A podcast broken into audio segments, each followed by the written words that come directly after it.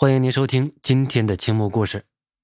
这个故事的名字叫做《秤砣压棺》，是一个关于我们家邻居的事儿。我老家在东北，那个时候我十来岁，我们家邻居姓高，叫高全友，他媳妇儿叫桂兰。这件事儿就是关于他们的。他们两口子差不多三天两头就得干上一架。我们两家呢，就一墙之隔，所以啊，我想不知道都难。爬墙头看他们吵架，就成了一种乐趣。高全友呢，属于那种怕媳妇儿的人，每次吵架都得吃亏。他媳妇儿跟个母老虎一样，一打起来就又是咬又是抓的。高全友的脸上、手上常年都是伤痕。高全友不敢打，又骂不过。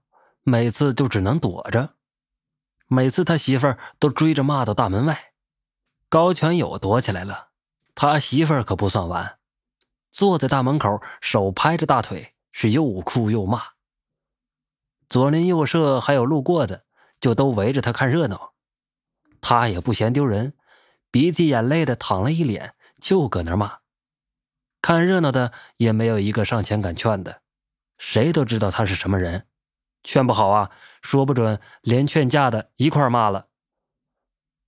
高全友呢，还有一个老娘跟他们一块住，平时也不敢招惹这位媳妇儿，只有是他实在闹得太厉害的时候，才敢出来劝一劝。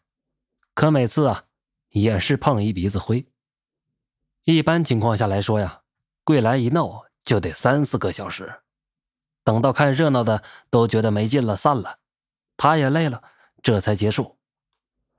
可到了晚上，高全友回到家，两个人还得接着吵。很多时候，我都是在他们的争吵声中睡着的。不是有句话吗？兔子急了也咬人。高全友也有动手的时候。这不那天就是吗？忍无可忍的高全友动手扇了他媳妇一巴掌。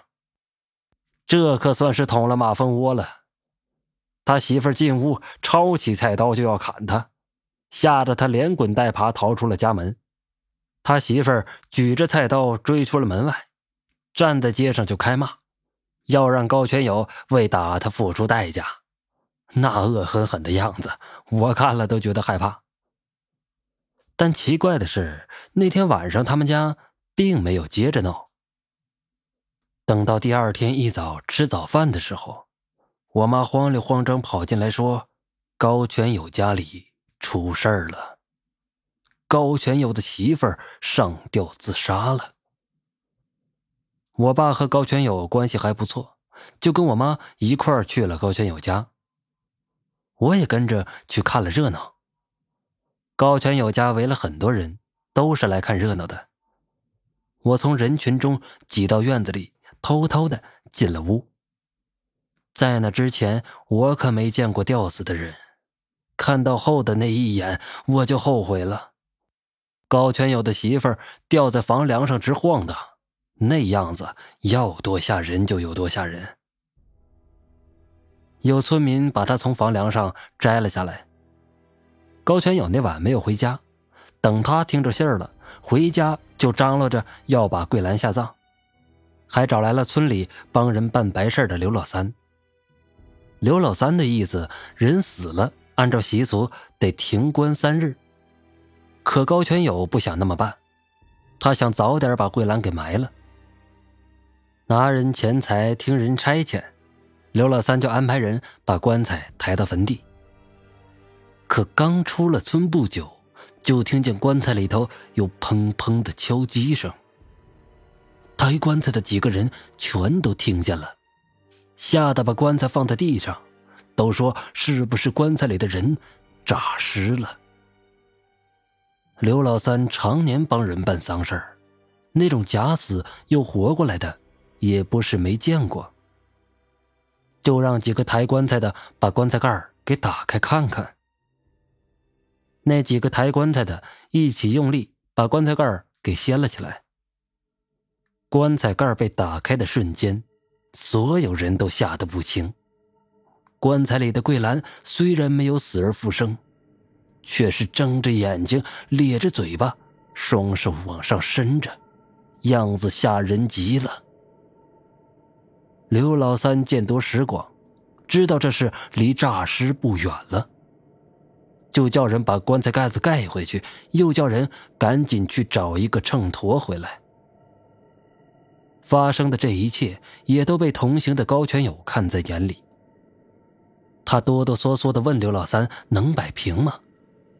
刘老三也不回答他，反倒问他：“桂兰到底是怎么死的？”高全友咬死了说：“桂兰是自己想不开上吊自杀的。”棺材盖盖回去之后，又发出砰砰顶撞的声音。刘老三说：“那是怨气顶的。”这时。回村的那人气喘吁吁的带回来一个大秤砣，交到刘老三手里。刘老三把秤砣放到了棺材上。至于是起什么作用，刘老三说他也是跟别人学的。秤砣虽小，却可称万斤重物，一般的邪祟都压得住。果然，秤砣放到棺材上之后，棺材里就没了动静。